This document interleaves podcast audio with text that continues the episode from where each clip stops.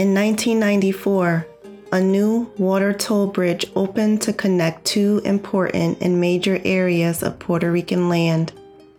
At 1.4 miles or 2.25 kilometers, the Teodoro Moscoso Bridge offers direct access to Luis Munoz Marin International Airport in Carolina at one end and the mall at San Juan at the other end, and is the longest bridge over a body of water in Puerto Rico.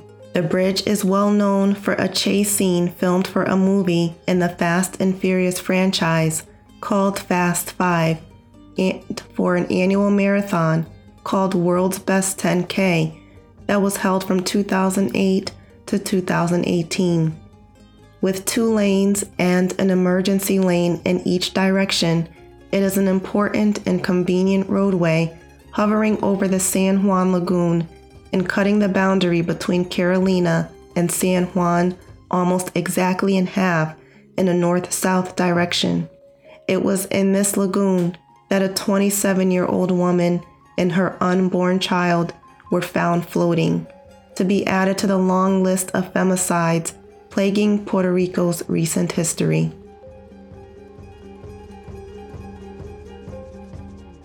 Keishla Marlene Rodriguez Ortiz was born on November 6, 1993, in Rio Piedras, Puerto Rico. She had long black hair, blonde highlights, and a beautiful, calming smile. Her mother, Kayla, described her daughter as being attentive, calm, and a responsible young woman who loved and defended animals and was extremely close to her family. She and Keishla would talk at least twice every day. Keishla also had one sister named Beralise. She didn't have any friends or social networks, and her life revolved around her family and pets. Keishla would go to work as a dog groomer at Carolina's Pet Salon, come home, hang out with her pets, and spend time with her family.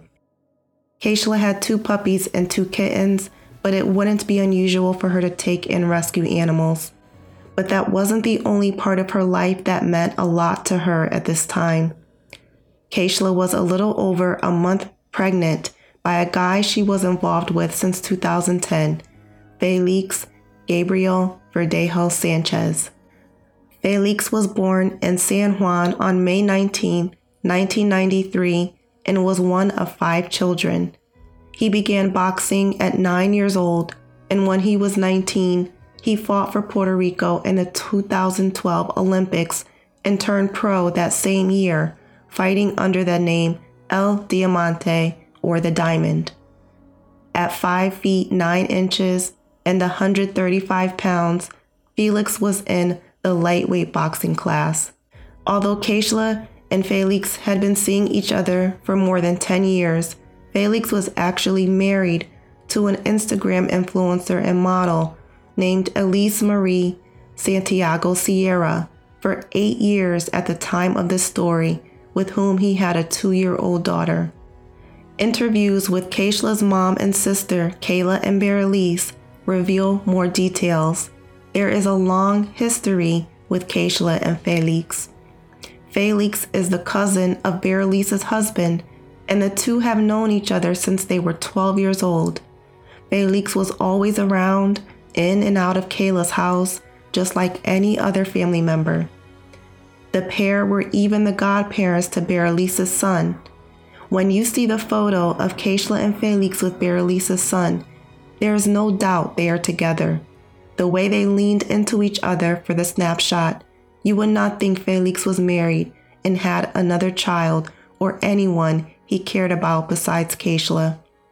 Kayla revealed that Keishla and Elise were actually childhood friends and had many sleepovers, but as they got older, things changed. No one agreed with this triangle, but because of love for Keishla and love for Felix, everyone accepted and lived with it. It was Thursday, April 29, 2021, and Keishla was on the phone with her mother Kayla early, around 7 a.m. She told her mom that she was waiting for Felix to stop by to show him the pregnancy test and blood results confirming that she had been pregnant with their child for over a month. Her mom warned Keishla to be careful because Felix was a married public figure and he didn't want to deal with the backlash from her keeping the baby. Keishla didn't think it would be a big issue. She has shared a big piece of her life with Felix, and as his fame grew, she shared the excitement with him. Berenice said Keishla would always wear a specific shirt to support him before his fights. After 10 years, even though he decided to marry Elise, Keishla must have felt it wouldn't be a problem if she chose to start a family with someone she loved. Despite her mom's warnings, Keishla wasn't worried. At this point, she didn't care about how he felt. After accepting his reaction, whichever way it went, she planned to keep the baby and raise the child independently if he preferred to distance himself. Keishla had the support of her family. She would have no problem becoming a mother. Later that same morning, Kayla received a call that Keishla did not show up for work, and immediately she knew something was very wrong. Her daughter was extremely responsible and would not miss work without calling to let them know if something had come up that would prevent her from going to work. Keishla's sister Berenice reached out to Felix right away to see if he knew where Keishla was, but he acted like he had no idea. They reported her missing the same day.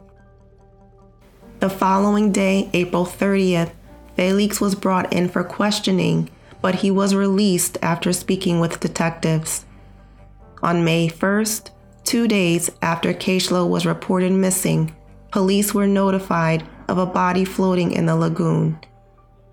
They recovered a body wrapped in blue plastic and duct tape as her family waited on a nearby boat, crying and holding each other in anguish. The next day, dental records confirmed it was Keishla. Felix turned himself in a few hours after Keishla's body was identified. This is how it happened. Felix contacted a convict named Luis Antonio Cadiz Martinez on April 27th, asking him to help abort a baby.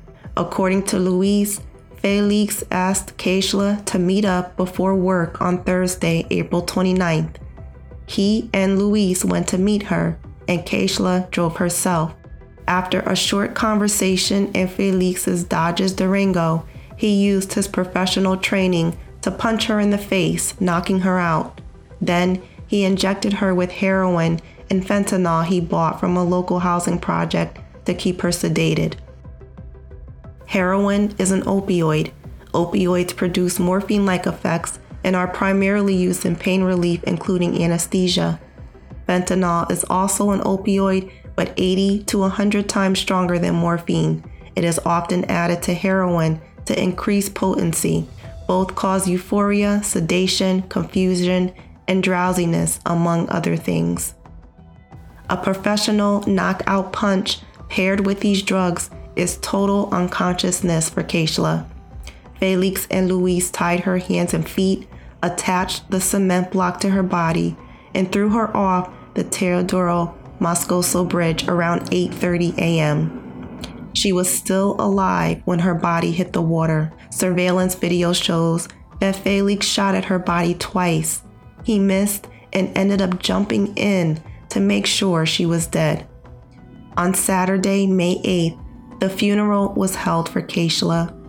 Two days later, Felix was indicted and charged with kidnapping resulting in death, carjacking resulting in death, discharging a firearm during and in relation to a violent crime, and intentionally killing an unborn child, which is a federal charge under the Unborn Victims of Violence Act of 2004. The death penalty doesn't exist in Puerto Rico, but could apply when federal charges are on the table. The federal charges that allowed for the consideration of the death penalty are 1. Each defendant intentionally killed the victim, Keishla Rodriguez Ortiz. 2. Each defendant committed the offense in an especially heinous, cruel, or depraved manner and that it involved serious physical abuse to the victim. 3. Each defendant committed the offense after substantial planning and premeditation to cause the death of the victim. 4. Felix Verdejo Sanchez procured the commission of the offense by payment or promise of payment of anything of pecuniary value. 5. Luis Antonio Cadiz Martinez committed the offense as consideration for the receipt or in the expectation of the receipt of anything of pecuniary value. The autopsy revealed the cause of death as immersion asphyxiation due to the cement block tied to her body. Physical injuries included a fractured jaw and a hard blow to the nose. In addition to this, her blood work revealed the heroin and fentanyl in her system. On May 11, 2021, Felix pleaded not guilty. About femicide. The term femicide was first used in England in 1801 to signify the killing of a woman. Intimate partner femicide, sometimes called intimate femicide or romantic femicide, refers to the killing of a woman by her intimate partner or her former intimate partner. 5 to 8% of all murders committed by male perpetrators are cases of intimate partner homicide. Latin America accounts for 50% of the femicide deaths each year out of the top 25 countries taking the lead on this horrific issue. A small arms survey publication from 2012 stated that over 65,000 women are killed each year by femicide. A Wikipedia blurb says that number jumped to 87,000 in 2017. Clearly, femicide is an issue not just in Puerto Rico, but around the world. Women are abused and killed daily with no one protecting them. According to a 2018 article on truthout.org, of the 24 women murdered in 2018 on the Puerto Rican island, three were murdered by police officers. Police officers committed 180 domestic violence cases in the same year. Only 14% of domestic violence cases lead to a conviction, and none of the convicted are police officers. 70% of that 14% served no jail time there were over 2,500 unprocessed rape kits that go back to 2006. Not that Felix was necessarily reading up on these statistics, but no wonder he thought he could get away with it. The article goes on to discuss how the Fiscal Control Board is responsible for bankrupting the country. Cutting off public services and resources creates poverty public school closings, and eliminating gender studies in the remaining classrooms are all forms of violence. Women are in the street protesting for protection from being killed, raped, tortured, intimidated, and abused by their partners in the system daily. The police are prompt, even early, to shut them down and incite further violence to keep them quiet. When there are robberies, murders, sexual assaults, and domestic violence, police take their time to respond. According to a 2019 report led by nonprofit advocacy groups Proyecto Matria and Kilometro Cero, one woman is killed in Puerto Rico each week. In 2019, there were 172 homicides, equivalent to 53 per 100,000 residents. Advocates have been calling for more attention to this problem for many years. In January 2021, Governor Pedro Pierluisi declared a state of emergency over the violence against women on the island. The declaration comes with a set of new proposals, such as creating a new committee dedicated to tackling the issue, a new program for women who have filed restraining orders against their abusers, allowing them to give regular updates, and a mobile app for victims to report attacks and request help. All of this includes support for gay and transgender people. Amnesty International's website gives an update from 2022 saying, quote, Between January and November, according to Puerto Rico's Observatory on Gender Equity, there were 70 gender based killings of women, compared with 58 for the same period in 2021. The number of femicides in 2022 was the highest for four years. End quote. Before Keishla was a well known femicide that occurred in January 2021, the first femicide of that year. A 29 year old woman named Angel Naomi Gonzalez Santos was killed by her partner because she was ready to leave him. He strangled her and dumped her body in a ravine, leaving their three daughters parentless. The three daughters that they share this man killed their mother.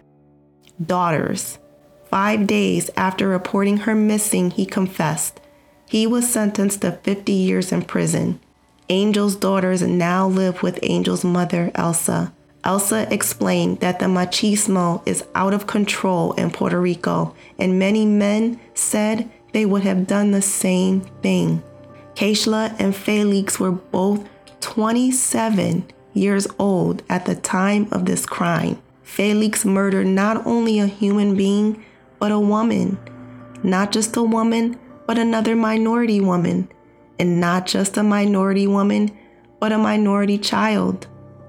Felix's living baby daughter will grow up without her father. Another girl without her father. Another girl is growing up learning from her first example of a man that women are not valued. After Keishla's father, Jose, learned that Felix might receive the death penalty, he disagreed with this possibility, saying, quote, Let him remember who my daughter was every day. Let him sit with the guilt. End quote. On November 3, 2023, Felix was sentenced to two life sentences. It is said that even up to his sentencing, he had an unrepentant attitude. What pushed Felix to feel so overwhelmed to the point that he had no other choice but to commit murder?